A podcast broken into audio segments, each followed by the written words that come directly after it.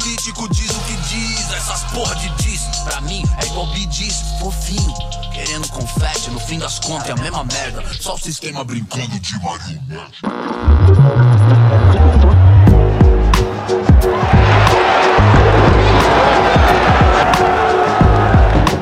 Sportcast.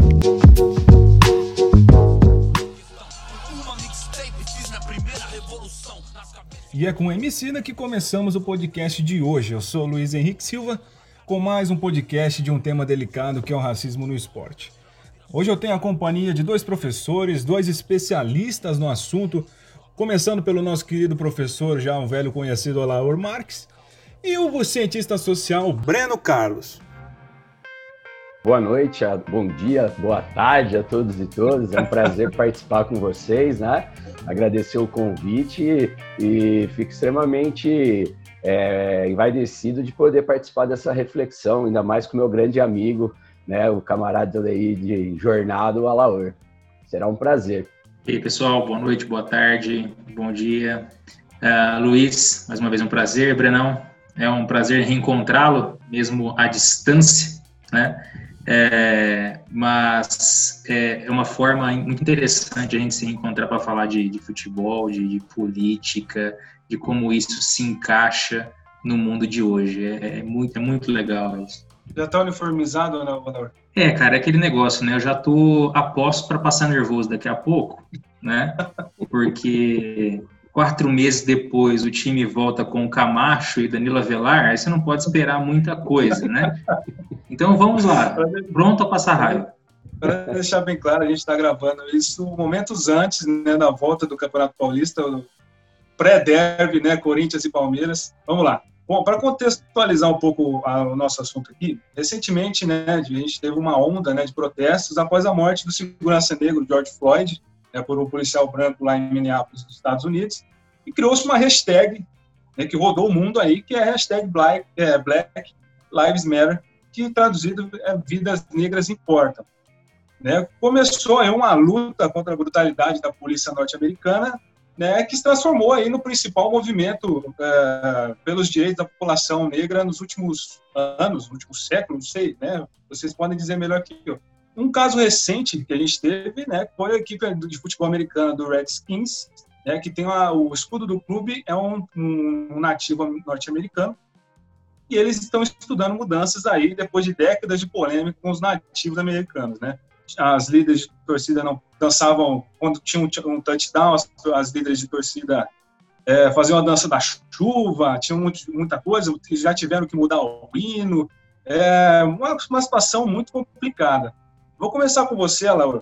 Uma pergunta rápida. Eu falei que era um movimento aí é, mundial pelos direitos da população negra. É população negra o certo ou população preta? A pele preta, o movimento é, é caracterizado como movimento negro, tá?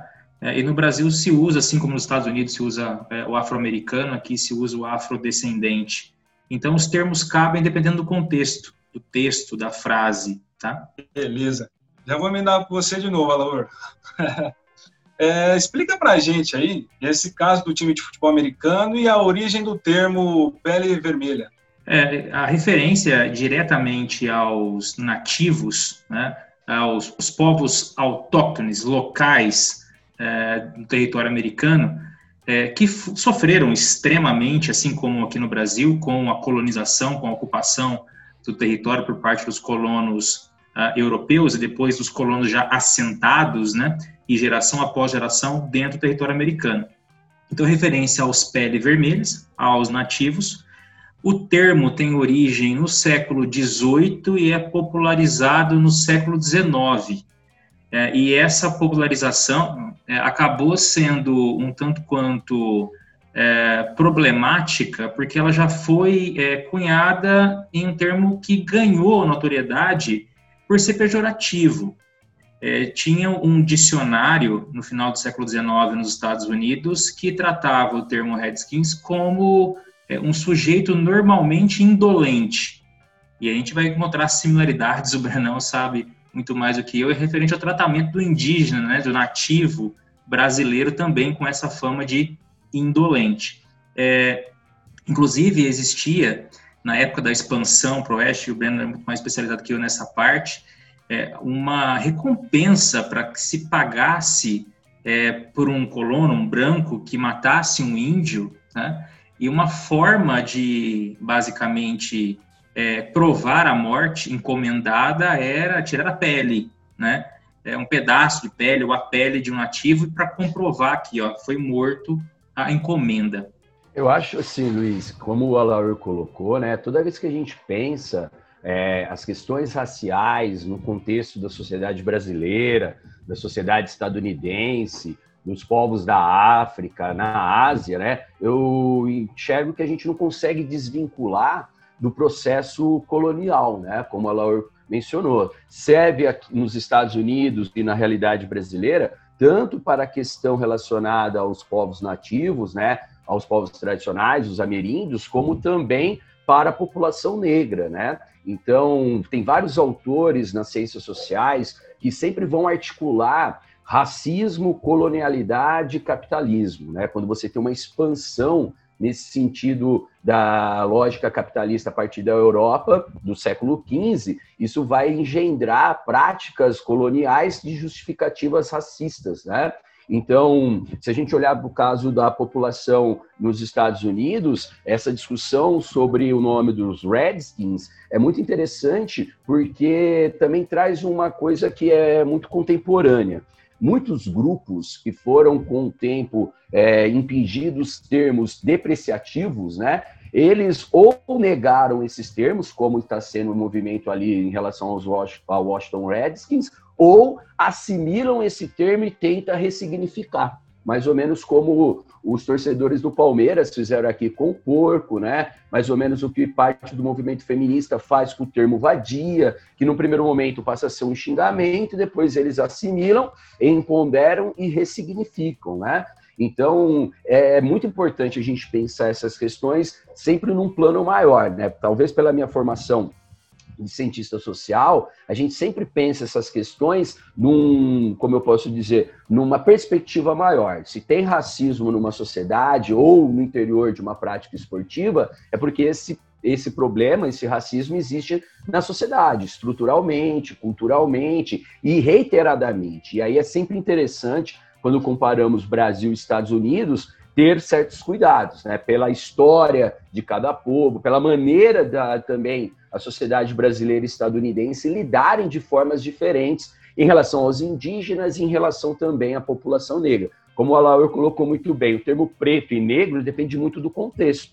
Aqui no Brasil, o termo preto é pejorativo, mesmo que agora tenha, ter uma, uma ressignificância, né? Por muito tempo falava-se de negro, negro, negro. Mas se a gente observar, essa terminologia negra é sempre impingida a questões depreciativas. Humor negro, peste negra, e parte do movimento negro tenta ressignificar isso, valorizando a cor da pele e o termo preto. Já nos Estados Unidos, se você se referir a alguém com o termo nigger, nigger né, que seria equivalente a negro, é um xingamento.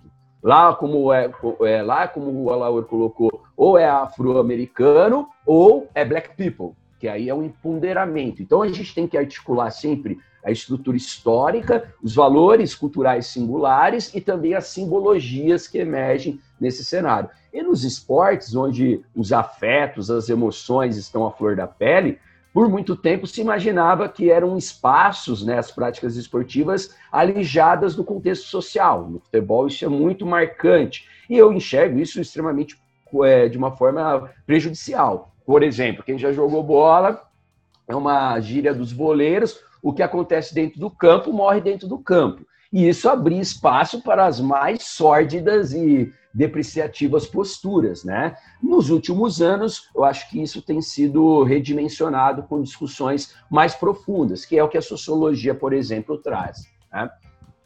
No primeiro momento, acho que dá para a gente pensar nesses termos. Bom, a galera que acompanha o futebol com alguma frequência, né? Perante todos esses, todos esses acontecimentos, uma coisa marcou bastante, né? Que foi aquele protesto do, do ex-jogador francês e hoje técnico Thierry Henry, né? Que ficou ajoelhado em forma de protesto durante 8 minutos e 40 segundos, se eu não estiver enganado. Foi o tempo em que o George Floyd foi é, sufocado lá pelo, pelo policial. Qual o peso vocês acham que esse tipo de, esse tipo de protesto atinge o, esporte? Não só o futebol, mas o esporte no geral. Eu acho extremamente é, útil que os protestos aconteçam, ainda mais tendo esses jogadores, ídolos hoje técnicos, como o Henri, uma representatividade muito grande. Partindo de quem? Um negro que ascendeu socialmente pelo esporte, que na sociedade francesa o negro é extremamente alijado também, tratado com preconceito, porque ele tem origem africana, ele tem origem imigrante, ele pode ser filho, neto ou ter vindo direto, nascido na África. Então, esse pessoal representa para o esporte uma chance de colocar esses tabus, porque, como o Bruno disse, isso sempre foi tratado como tabu dentro do esporte, é, no futebol, a gente vai tratar sobre racismo aqui na América, que nasceu como esporte elitista, então não se permitia negros e depois não se permitia falar em racismo, é, considerando sempre um vitimismo ou mimimi, que foram termos que acabaram ressurgindo agora, né, é, para tentar tirar a legitimidade desse protesto. É, só dar um exemplo além do Henri, que faz o ato né, de se ajoelhar e erguer o braço é, no mesmo tempo que o, que o George Floyd foi sufocado, uh, o Rashford, o centroavante do, do Manchester United, ele levantou uma bola na, na, na Inglaterra é, que não era dele, e ele fez questão de encampar e levou a mudança de uma política de governo. Né? As aulas paradas, aulas é, canceladas devido à pandemia, ele levanta a bola de que, ó, tem muita criança, como eu na época, que a principal refeição era na escola. Como é que o governo não vai ofer oferecer a refeição agora para essas crianças? E aí, o governo, pressionado pela sociedade por um ídolo do esporte negro, de origem pobre, na Inglaterra, majoritariamente branca, levanta uma discussão como essa e o assunto muda a política governamental. Então, esses ícones do esporte, eu, o Lewis Hamilton, um outro exemplo, tá? O cara vai para o protesto ali disfarçado até para que ele não, não, o negócio não vá para o entorno dele, mas ele deixa ser fotografado e publica na sua rede social depois de ter ido falar, eu fui, eu, eu fiz parte. Porque esses caras mostrando a luta por parte deles, que não precisariam, eles ascenderam socialmente, eles são milionários. Tá? Isso faz com que a luta ganhe importância e ganhe visibilidade. É, eu, eu concordo plenamente com a Laura, porque muitas vezes as pessoas, diante de tanto reincidência dessas práticas cânticos, insultos racistas, elas ficam tanto incomodadas e querem mudanças concretas, efetivas e rápidas, né? Mas nem sempre isso acontece. E a simbologia, ela também é importante na nossa sociedade. Então, por exemplo, quando você vê um Lewis Hamilton, o Rashford, né? No caso, o Henry, ou se a gente resgatar no passado, Muhammad Ali, que foi um cara que sempre, um, talvez, né, a gente pode até discutir isso, mas a maior lenda da, do boxe mundial, né, que é campeão mundial dos pesos pesados, ele sempre se portou, ele sempre trouxe essa questão, perdeu títulos pela sua seu, pelo seu posicionamento político, né? No mesmo período que a gente tem aquele gesto do Joe Smith e John Carlos na, nos Jogos Olímpicos da cidade do México, onde eles ganham medalha de ouro e medalha de bronze e fazem o gesto dos Panteras Negras, né? No movimento lá nos Estados Unidos. Então, essas celebridades que podem se colocar, que têm visibilidade, é muito importante que haja esse posicionamento, né? E é muito interessante também, como o Alor colocou, que eles ascenderam socialmente e mesmo ascendendo socialmente, é, e aí eu creio que no Brasil e Estados Unidos a gente pode falar dessa forma, eles ainda são vítimas desses, é, digamos, comportamentos e preconceitos. A gente pode resgatar recentemente, quando o LeBron James foi a última vez campeão pelo Cleveland Cavaliers, teve a sua casa pichada com insultos racistas. Eu não estou falando de um negro da periferia, da quebrada dos Estados Unidos, não estou falando de qualquer jogador, estou falando do maior jogador hoje de basquete do mundo é, campeão, é, ídolo, né? E mesmo assim, ou seja, a questão racial e social, elas sempre devem estar articuladas, né? Eu acho que isso nos Estados Unidos, no Brasil, é uma necessidade. Mas a gente também tem que entender que nem sempre ah, essa separação vai existir. Né? Mesmo o negro que ascende é, no, no esporte, ele pode ser vítima justamente desses insultos. É o livro do Mário Filho, que dá nome ao Maracanã, jornalista, irmão do Nelson Rodrigues, escrito em 1947, que é o negro no futebol brasileiro que é um livro fantástico, né? que vai, num certo sentido, dialogar com as teses do Gilberto Freire, que falava ali da miscigenação, de um... O Gilberto Freire também vai escrever muitos é, artigos, não necessariamente obras, falando sobre futebol, e que ali talvez existiria o que é, é também atribuído a ele, mesmo que ele nunca tenha escrito, a chamada democracia racial. Só que aí o próprio universo do futebol e dessas outras áreas esportivas é, constantemente tem demonstrações ainda de comportamentos racistas. Né? A gente pode pegar Balotelli, pode pegar no Brasil o Aranha, Daniel Alves, né? o Tinga. Não é uma exclusividade da sociedade brasileira e estadunidense. Na Europa, durante a, aquela Eurocopa que foi é, dividida entre a sede da Polônia e a Ucrânia, a gente teve comportamentos marcantes. Boateng, que era um dos principais astros da época, ele foi, é, digamos, bater de frente, mas nem sempre bater de frente é efetivo, né? Aí a gente pode lembrar recentemente o caso do Tyson, que aquilo foi um absurdo, né? Ele é, recebe insultos racistas lá na, é na Ucrânia, né? Ele está no Shakhtar, e aí ele chuta a bola na torcida, ao invés da, da, do juiz, digamos, parar ou tomar alguma atitude que há orientações, mas não praticadas pela FIFA e as confederações, foi o quê? Ele foi expulso. Né? E se ele não vem a público e tenta pôr panos quentes, é capaz ele não ficar, é, que ele não ficasse no Shakhtar. Então, esses posicionamentos, eu acho que é muito delicado, porque a gente tem é, essa exigência, a exigência, a gente quer que ele se posicione, mas recentemente eu vi um, se eu não me engano, foi o Rock Júnior falando que é muito problemático quando a gente pensa no jogador brasileiro. Porque uma coisa é o LeBron James, outra coisa é o Henry, outra coisa é o Lewis Hamilton, né, os jogadores da NBA, que antes de se tornarem atletas profissionais, terminam uma faculdade, tem uma formação educacional e cultural, então eles têm discernimentos, podem viver fora do esporte, vamos dizer aqui. Assim, e no Brasil, a gente sabe que a origem da maior parte dos jogadores brasileiros, ela é humilde. É, e há um abandono da escolarização, de se preocupar com a cultura, temos exceções, obviamente, mas se a gente pensar, é, tem uma diferença aí que eu acho que deve ser considerada. Né? Então dá para pensar nesses termos também. Show, cara. Temos aí um atrasado, Pedro Ruiz. Tudo bom, meu Olá, querido? pessoal, tudo bem? Cumprimentar aí, primeiramente o Luiz, e em especial o Alauro Breno, que são foram meus dois professores, já tive, tive a honra de ter aula com os dois. Hoje tive um pequeno probleminha com o horário, mas já estamos aí pela disposição para a gente bater um papo, continuar batendo um papo aí sobre esse assunto, que é super importante, a gente está sempre tem que estar tá falando sobre isso. Tá uniformizado também para sofrer, igual o Alaor. Ah, cara, hoje é nove e meia, a gente está aqui. Sabe que você, me conhece, você sabe, eu gosto muito dos dois times de São Paulo, tanto São Paulo como Corinthians, mas tem um amigo meu aí que falou que vai torcer contra, então para provocar ele, tô com a camisa aí. Mas contra o Palmeiras não tem jeito, né, cara? Você tem que torcer um pouco. Beleza. Pedrão, você tem alguma pergunta para os dois aí? Porque, olha, o papo tá fera demais.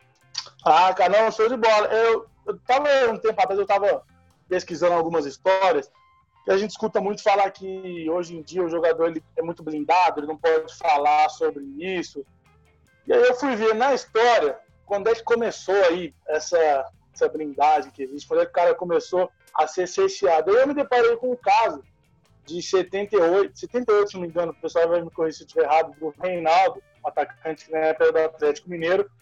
Eu não sei se vocês nem se falaram sobre isso, mas ele começou a comemorar alguns gols fazendo ali o símbolo e, dos Panteras Negras tal na época. E ele começou a ser muito criticado. O Brasil também viveu um período aí, é, já era o finzinho, mas era ditadura militar ainda. E ele começou a ser muito criticado por isso, até que o presidente chegou para ele e falou assim, a, a, frase, né? Ele jogar futebol de política, o pessoal ali ia comandar essa parte, para ele ficar mais. só jogar bola. E aí ele entra no próximo, no, no, outro jogo, ele faz o gol, se não me engano, contra a Suécia, o Brasil empata, ele vira o jogo mesmo. Ele faz o gesto, e aí de repente ele começa a ser menos escalado, começa a ir pro banco. É, tanto que em 82, se não me engano, o Tele Santana acho que nem leva ele. Então eu queria saber do pessoal quando que começou isso, é, se é só por parte dos atletas negros, como é que é essa questão, se realmente existe essa blindagem de falar menos, de não se manifestar, se é uma coisa mais orgânica, como é que é essa, essa questão da manifestação dos atletas? Eu não consigo pensar, primeiramente, e aí Pedrão, um abraço, prazer. É, eu não consigo pensar é, nessa parte de atletas de hoje talvez não se posicionarem como poderiam, e eu não vou falar deveriam porque pode ser pretensão minha, como poderiam, eu não consigo não pensar no Neymar, né, que no Brasil tem um peso enorme, uh, ele tem uma boa parte dos jovens uh, que cresceu né, com ele, ele ainda é jovem, né, uh, e ele apareceu muito cedo, 17 anos, 18 anos jogando no profissional do Santos, arrebanhou a quantidade de fãs, crianças e, jo e jovens que agora estão numa idade mais madura, e uh, o posicionamento dele é sempre muito aquém daquilo que poderia ser, eu repito, poderia, uh, e na, na, minha visão um pouco mais crítica, deveria, mas vamos deixar a parte democrática para ele escolher como ele vai agir, é, como grande exemplo de media training, né? Vocês como futuros jornalistas ou já jornalistas em prática, né? Sabem que esses caras eles são treinados para falar aquilo que é, vai soar legal para várias, é, vários estratos da sociedade, vários ramos em termos de instrução educacional, não levar polêmicas, não desagradar é, patrocinadores, não desagradar um investidor, um dono do clube, uma parcela da torcida. Então, o que a gente vai perceber para atletas de variados é, é, níveis é, de fama e também de variados esportes, é muitas vezes até a obrigação de não falar, a obrigação de não se posicionar para que isso não leve problemas, até para futuros contratos, ou até para o clube que ele representa. É, complementando o que o Alaur falou, também mandar um abraço para o Pedro, prazerzaço aí trombá-lo novamente, né, Pedro? É, só estranhei você com essa camisa do Corinthians, mas faz parte, né? Bom, mas complementando o que o Lalor falou, eu creio que é, o exemplo não tem como a gente fugir, não só do Neymar. Né? O Neymar é o exemplo atual, contemporâneo, e como o Lalor colocou, quando ele tenta se portar, é muitas vezes posso até estar sendo um pouco cruel, mas é oportunista, né? Ele tenta Artificial. capitalizar isso, ele tenta capitalizar para uma estratégia de marketing, né? Porque ele foi orientado por alguém, mas não é uma, um posicionamento sincero. E se a gente lembrar do cara que o próprio Mário Filho, quando ele escreve uh, um novo prefácio para o livro em 1964 do Negro Futebol Brasileiro, o Brasil já era bicampeão mundial. E aí o ícone do bicampeonato mundial era um negro, né? E um pardo. Pelé e Garrincha, certo? E quando ele escreve, ele vai dizer que o Pelé seria o maior jogador da época e que ele, de uma certa maneira, resolveria esses problemas raciais, demonstrando do papel do negro, seu empoderamento. Só que o que a gente percebeu depois, o Mário Filho não viveu para ver isso, é que o Pelé nunca se posicionou também sobre isso. Tá? Ele também quando é exigido numa entrevista comentar, ele sai pela tangente, ah, não, deixa isso para lá, futebol é diferente e tal. Então, é, cai de novo naquela situação. E o exemplo do Reinaldo, que o Pedro resgatou, é muito emblemático. O Reinaldo ele não vai para a Copa de 82 por conta disso. Não só porque ele se posicionava contra o racismo, ele se posicionava contra a ditadura, ele era um cara que lia, ele era um boêmio, lá Sócrates também, né? E era o maior centroavante do Brasil à época. Ah, quem joga a Copa de 82 é o Serginho Chulapa, mas os maiores centroavantes eram Reinaldo e Careca. O Careca se machuca e não vai, e o Reinaldo não é levado por conta de pressões. Eu acho que é aí que é interessante também a gente pensar o seguinte: teve aquela polêmica recente com o Raí, com o Caio, a discussão de nunca vincular esporte com política. Bom, toda vez que a gente vai resgatar a história das instituições esportivas, isso não existe. Tem o discurso. E é um discurso justamente para politizar de uma forma, digamos assim, cínica. Né? Então, sempre tem, não se posicionar também é um ato político, né? e eu acho que a gente tem que ter a sinceridade, a honestidade dos posicionamentos, até mesmo de quem a gente não concorda. E aí tenha o debate, a reflexão. Mas dizer que a ah, política e futebol, esporte e futebol não se misturam. Não. O Avelange chega ao cargo de presidente da FIFA em 1974 justamente a partir desse discurso. E nos bastidores ser o cara que mais politizava e, de uma certa maneira, até ardilosa, trazendo os, os países da África, da Ásia, para, digamos assim, é, o próprio elemento que é, fazia parte das relações de poder, dos poderes decisórios da FIFA, né? Então, eu acho que é, nunca é, tem a frase recente também do Thiago Leifert, que ele fez um texto falando que não se mistura, que você vai lá para se é, divertir e tudo mais, é também uma questão de despolitização com interesses obscuros. Né? Então, eu acho que exigir, como o Elor bem colocou, talvez não seja o ideal, mas a gente tem sim que colocar isso para eles, porque tem outros atletas que se posicionam de outras modalidades, de outros países, com, digamos, coragem, sabendo arcar com tudo isso, e não só capitalizar de uma forma oportunista pautas que deveriam ser deles, mas que não são. No caso lá do Daniel Alves, ah, quando ele jogava no Barcelona, que jogaram uma banana, ele é, dá de ombros, vamos dizer assim, que pega a banana, come, não se incomoda com isso. Não sei se vocês vão lembrar, mas se eu não me engano, uma grife ligada ao Luciano Huck quis capitalizar aquilo e criou uma propaganda, né? Uma, um, até uma linha de roupas para se uma vender. Camisa. Né? Isso, né? Ou seja, é aí que a não politização leva a essas questões aberrantes, né? São verdadeiras aberrações, pelo menos no meu entendimento. Bom, vamos sair um pouquinho de Brasil, Américas, vamos para a Europa, que lá também o negócio é feio, né? Com relação ao racismo. Bom, é, Alemanha. Alemanha lá, o negócio, o negócio é complicado. Qual é a influência dos nazifascistas no comportamento das torcidas organizadas de lá? na opinião de vocês? Começando por você, Breno. Olha, é, a, a, a, pauta, a questão, a problemática do neonazismo na Alemanha, né, principalmente no pós-guerra, sempre foi uma situação delicada. Os alemães têm políticas públicas oficiais de combater qualquer manifestação de cunho é, nazista ou que dos símbolos, dos valores e tudo mais, né? Isso durou um bom tempo. Porém, nas últimas décadas, principalmente a partir de 2008, com uma crise estrutural do capitalismo e levando também a situações como a questão da imigração, a grande comunidade islâmica que existe na, na Alemanha, isso recrudesceu.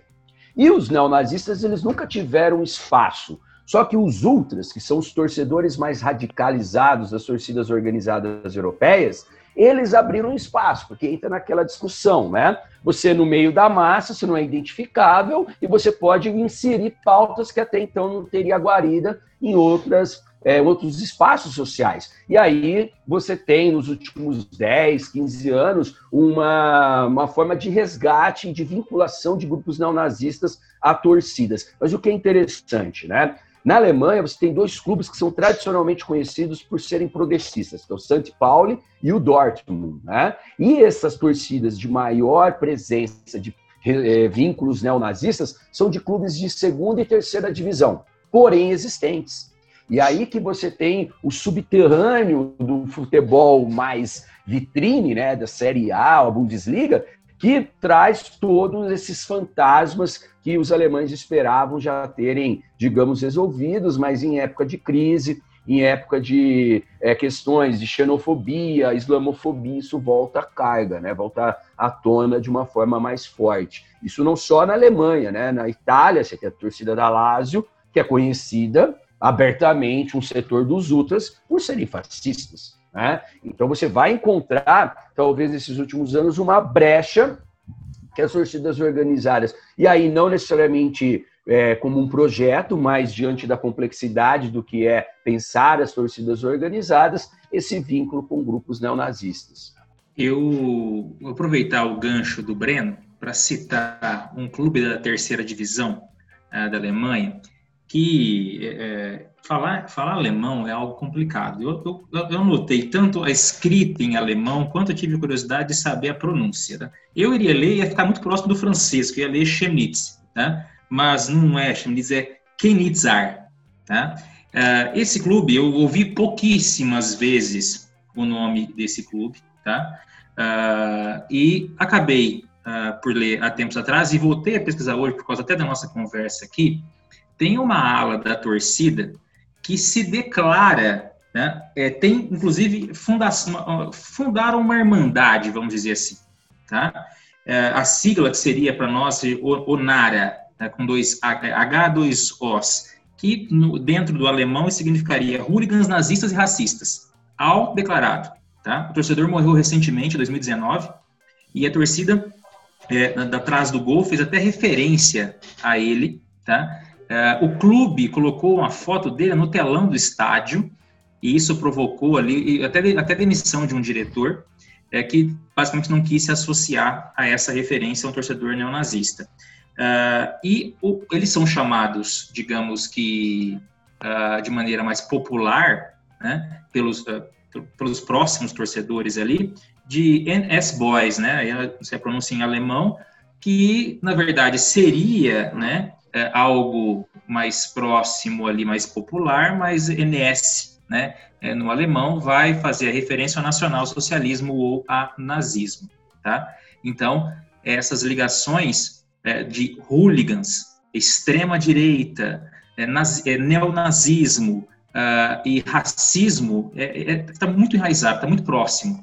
E aí, eu vou entrar na seara do, do Breno, da questão da sociologia, o Breno falou que esse pessoal está dentro né, da, da arquibancada, no meio da massa e começa a expressar, ele estar ali dentro é uma forma de inserção social. Porque muitos desses não encontram, muitas vezes, como se inserir na escola, no trabalho, no bairro, por terem, muitas vezes, dificuldades de relacionamento de fato, tá? São guiados por pautas que hoje chegam fácil pela internet, pelos meios mais, né, digamos que, é, é, subterrâneos da internet, e muitas vezes em grupo fortalece um discurso que sozinho, como o Breno disse, não vai encontrar ressonância. Então o cara vai encontrar meia dúzia de racistas como ele, ele vai despejar frustrações pessoais, ele vai despejar frustrações econômicas, né? E aí ele vai entrar na culpa do imigrante que vai roubar o emprego, ele vai entrar na culpa do negro se ele um dia sofreu um assalto ou alguém da família foi violentado por alguém que seja negro, ele vai despejar tudo isso dentro do estádio, com cântico, com faixa, com é, grito de macaco em relação a um jogador negro e assim por diante. É, isso, o Breno falou sobre clube segunda e terceira divisão, e aí tem um outro fator geográfico, né? Muitos clubes segunda e terceira divisão Alemanha são no leste. Olha que coisa maluca, o leste, a antiga Alemanha Oriental. Né? Eu, essa, essa, essa cidade, Königsar, né? é no leste, na antiga Alemanha Oriental. Luiz, eu queria complementar só uma coisa, pegando também carona no que o Alaur falou. Se a gente pensar as duas últimas seleções campeões mundiais de futebol, a França e a Alemanha, quando elas ganharam, e a França desde 98, né, mas recentemente também, a questão racial, a imigração, foi colocada de novo né, na mesa. Né? O partido lá da, do Jean-Marie Le Pen, da sua filha Marie Le Pen, disseram, não, essa seleção não é francesa, negro, né, islâmico, africano. Você pegar a seleção alemã, né, você vai ter o Ozil de origem turca, você vai ter, é, digamos, vários caras que as suas famílias migraram para lá, ou seja, isso não, é aquilo que eu mencionei, a gente não consegue fazer um recorte, falar, ó, isso é futebol, a sociedade, os problemas políticos e econômicos estão de um lado. Não, é tudo cruzado. E a, essa questão racial na Europa, ela é muito mal resolvida. E nesse período que a gente está vivenciando, está se tornando ainda mais gritante, pulsante e conflituosa. Então, você falou na, na França, nessa última seleção francesa campeã do mundo, se eu não estiver enganado, dos 23, são três ou quatro que não tem nenhuma ligação com, com a África, não tem pai que é, é da Argélia, Congo. Uhum. É muito, muito impressionante mesmo. E outra é... coisa, aí acontece também de. Se você pegar o álbum da Copa, por exemplo, né, da época, seleções como a Argélia, Tunísia, quando elas aparecem em Copas do Mundo, e, e, e por fator geográfico, muitas vezes eu não completo o álbum, eu compro por essa questão de ficar vendo o nascimento dos jogadores. Né? Ah, aí, há muitos argelinos, tunisianos, tá? marroquinos, tá? quando as seleções estão nas Copas, aparece lá, o nascimento deles é na França e eles jogam pelas seleções do norte da África, senegaleses também, muitos senegaleses, tá? Camaroneses menos, mas também existe casos.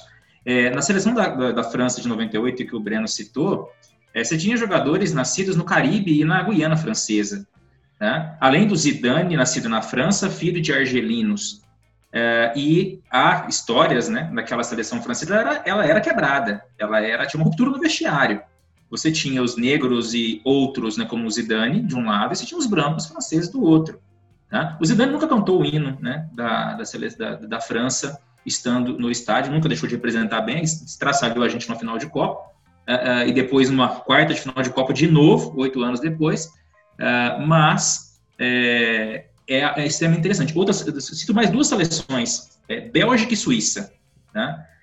Bélgica e Suíça também são multinacionais. E seleções de base da Itália já são. A Itália já começa a mostrar também. Isso foi polêmico com o grande mestre técnico italiano Arrigo Sacchi, não há muito tempo atrás. Tá? O Sacchi histórico no Milan deu uma declaração dizendo que ah, o futebol italiano vai acabar, não vai ter mais italiano no futebol, porque você vai olhar os treinos dos times de base, só tem negros. Ele foi dar uma, ele foi dar uma declaração do ponto de vista numérico, porque é fato. Só que o jeito de falar é como se expressou, né, tem tudo, tem tudo a ver com racismo. Né? Apesar de ser um fato, realmente. Mas isso é um reflexo, né? A maioria daqueles pequenos italianos jogando nas seleções de base são nascidos na Itália, eles são italianos. Eles têm outra descendência, mas são italianos. Você falou de, de Itália, eu vou pegar o gancho aqui para falar da Itália, que lá também a situação é meio complicada com relação ao racismo, né? É, porque lá o norte diz que sustenta economicamente o sul, o sul não aceita, fica essa, nesse vai e vem, esse embrólio, né? É, queria saber de vocês, professores aí, é, como surgiu isso é, e qual a relação entre essas duas regiões? Bom, geograficamente, deixa eu começar só pelo fato geográfico. O, o, o, norte da Itália, está em uma península, né? uma ponta de continente projetado ao mar, projetado no mar Mediterrâneo.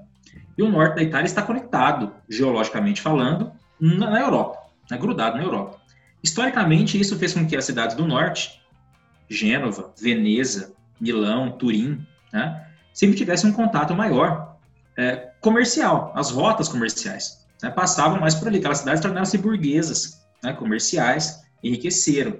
E, posteriormente, mesmo num processo de industrialização meio atrasado que a Itália teve, devido ao seu atraso de unificação, aquelas cidades se industrializaram mais.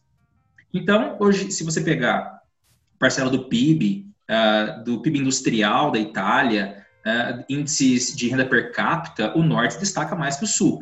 Inclusive tem expressões, né? Os italianos chamam aquele norte da Itália de a primeira Itália, né? A, a primeira Itália e o sul né, que é basicamente o sul da bota, como figura é, que a Itália apresenta no mapa, e além da ilha da Sicília e da Sardenha, é, são a segunda Itália. É, Nápoles, ali, por exemplo, região da Calábria, tá? É, dentre, dentre o Palermo, tá? E quando esses clubes né, vão jogar contra os clubes do norte, aí o racismo ou a xenofobia que tratam os sulistas aparece. Por quê? Expressões do norte vão para o sul, tipo, o, nor eh, o sul da Itália é um apêndice do norte da África. E, e isso é extremamente pejorativo do, no contexto italiano. Porque, basicamente, ó, o sul da Itália é África, é de lá que vem os problemas dos imigrantes, de onde entram os refugiados, e onde vêm os imigrantes propriamente italianos mesmo do sul que migram para o norte. Tá? É, eles acabam sendo identificados por sotaque, e você faz uma analogia rápida aí dos nordestinos em relação ao sudeste, o preconceito que sempre foram tratados aqui na região mais rica e industrializada. Então, a, o Breno citou a torcida da Lazio, a curva, se não me engano, é a curva sul do Estádio Olímpico de Roma, tá? Atrás do gol, quando você está vendo o jogo, é do lado esquerdo, se eu não me engano. É, fica marcado ali pelos ultras da Lazio, que tem histórico é, de racismo e xenofobia torcida, eh, parte da torcida da Inter, do Milan, tá? Ah, do Torino, cantarem cânticos racistas contra o jogo, quando jogam contra o Palermo, contra o Napoli, que são times de mais história no sul da Itália. E a parte da torcida da Alemanha, é, a gente tá, sempre está vendo aí situações desse tipo, tanto racistas e nazistas e tal. Até onde, é, não sei, chamar de aceitação ou se fechar o olho, fingir que não está acontecendo, até onde isso é aceitar uma liberdade de expressão? Até onde isso você está dando espaço para esse discurso? Qual, qual, não, é, não é o limite, mas até onde é aceitável, se pode dizer assim, né? Porque não é para ser nem um pouco. Né? É, eu acho assim, Pedro, é, essa é uma discussão cada vez mais contemporânea devido às redes sociais, né, os canais que a gente tem de maior expressão hoje em dia. Eu acho que cercear a liberdade de expressão nunca é o melhor caminho. Então, a gente é livre para dizer qualquer coisa. A partir disso, tudo que você disser, você será responsabilizado. Então, você não, não existe direito acima dos outros direitos, um direito absoluto. Né? Até o direito da vida a vida pode ser relativizado, se alguém vier me, tentar me matar, eu posso reagir, matar a pessoa, é legítima defesa. Então, a liberdade de expressão ela é uma garantia de uma sociedade democrática. Só que isso não pode dar margem para que as pessoas usem dessa liberdade de expressão para agredir, para difamar, para é, ter insultos racistas e tudo mais. Então, a ideia qual é? É você não tolerar o intolerante. Aquilo que recentemente as redes sociais resgataram, mas é uma máxima de um filósofo liberal chamado Karl Popper, um austríaco, que é o paradoxo da intolerância. Eu não posso tolerar o intolerante, porque se eu tolero o intolerante, no limite ele acaba comigo e com a tolerância. Né? É a mesma coisa. Num regime democrático, a gente não pode tolerar quem defende a ditadura. Ah, mas eu estou usando a minha liberdade de expressão. Não, você pode usar sua liberdade de expressão, mas você não pode atentar uh, a usar sua liberdade de expressão contra os valores democráticos, porque se você tiver uma ditadura de fato, você não tem liberdade de expressão, né? Esse limite, ou que a gente pode dizer, essa complexidade, ela é muito tênue e as pessoas não conseguem compreendê-la. Que você não pode dizer algumas coisas, poder não é proibir, você não pode, pela sua perspectiva ética, mas uma vez que você disser, responsabilizado por tudo você será. Né? Então é aí que o campo do futebol, onde a gente cresceu indo em campo de futebol, eu era criança, eu achava lá na minha Monte Alto, uma cidade pequena, o maior barato que via desde senhoras, crianças, idosos xingando e xingando o juiz. Então você xingava, né? Mas você não xingava com insultos racistas. Tinha a ironia, a, o trabalhador que ficava se fudendo a semana inteira ia no campo de futebol pô, agora eu posso extravasar. Mas isso criou uma visão deturpada que daria mais para canalizar também o esgoto, a escrotidão da condição humana. Né? Então, eu acho que a gente tem que sempre balancear isso. E a perspectiva é sempre ética, né? É como uma definição que eu não faço com outro que eu não desejo que faça comigo. E o seu comportamento só é ético, como já, como já dizia Kant, à medida que ele pode ter uma abrangência universal. Então, se eu uso da minha liberdade para xingar um grupo, para, é, digamos, é, ter insultos racistas, isso não está sendo um comportamento ético. Então, a ideia qual é? Não proibir, mas também não tolerar quando essas manifestações vierem. Né? E no caso que eu ia falar do, da, da Itália, pegando carona já só para comentar, o que o Alaur é, me mencionou, a Itália no final da década de 80 e no começo da década de 90, e eu e o Alaur que somos um pouco mais velhos que vocês, né? Somos dessa época do campeonato italiano, nove, da, é, nove horas da manhã, na Band. Saudades. Nossa, era uma coisa, você ficava esperando. Silvio Ancelotti e Silvio Luiz e Jordano Bruno, era o trio, né? Os caras ficavam trocando receita de macarrão ali, era uma coisa fantástica. Quem que era o grande time, além do Milan, do Arrigo Sacchi? O Napoli do Maradona. E na semifinal da década da Copa do Mundo de 90, essas, essas formas de preconceito vieram à tona. O Maradona disse mais ou menos o seguinte: olha, é, os caras do norte dizem que vocês não são italianos 364 dias por ano.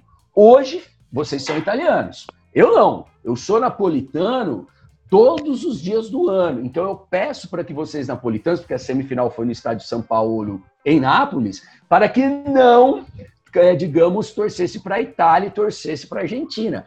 Não foi a maioria, obviamente, mas uma parcela considerável dos italianos lá no estádio torceram para a Argentina, que ganha da Itália nos pênaltis. Né? Tanto que tem uma cena emblemática que, para mim, uma das cenas mais marcantes do futebol naquele período, que é na hora que está tocando o hino da Argentina, o estádio está xingando uma parte dele. E o Maradona está passando a câmera por ele, ele está xingando, ele tá... Você acha que aquilo não incentivou Dom Diego a jogar mais naquele dia? Então é aí que recrudescer preconceitos no futebol, que é um esporte imprevisível, pode ser o famoso tiro que sai pela culatra. Bom, gente, ó, tá acabando o nosso tempo, infelizmente. Olha, o, o, editor que me perdoe, mas do caralho essa, essa chama, esse podcast tá demais, cara, de verdade.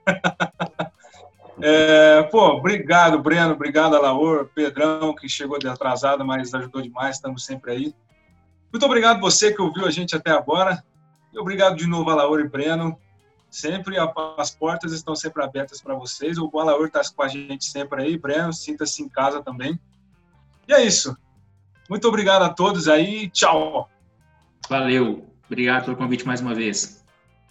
Valeu, galera. Foi um prazer falar de esporte, futebol, política e questões essenciais de uma forma tão leve e ao mesmo tempo tão profunda com amigos, parceiros, que eu acho que é isso que a gente precisa nos dias de hoje. Refletir, pensar, ainda mais sobre questões que nos trazem alegria, como futebol, esporte e tudo mais. Foi um prazer. Estou, eh, digamos, lisonjeado e será sempre um prazer se vocês me convidarem mais. Muito obrigado, viu? Luiz, Pedro, o Igor e ao meu grande amigo e parceiro aí de jornada, o Alaor.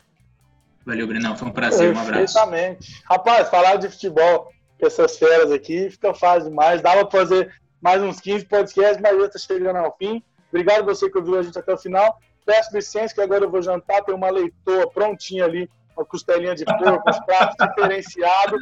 Agora, nove e meia, transmissão ao vivo na Globo. Valeu, tá todo mundo liberado. Falou.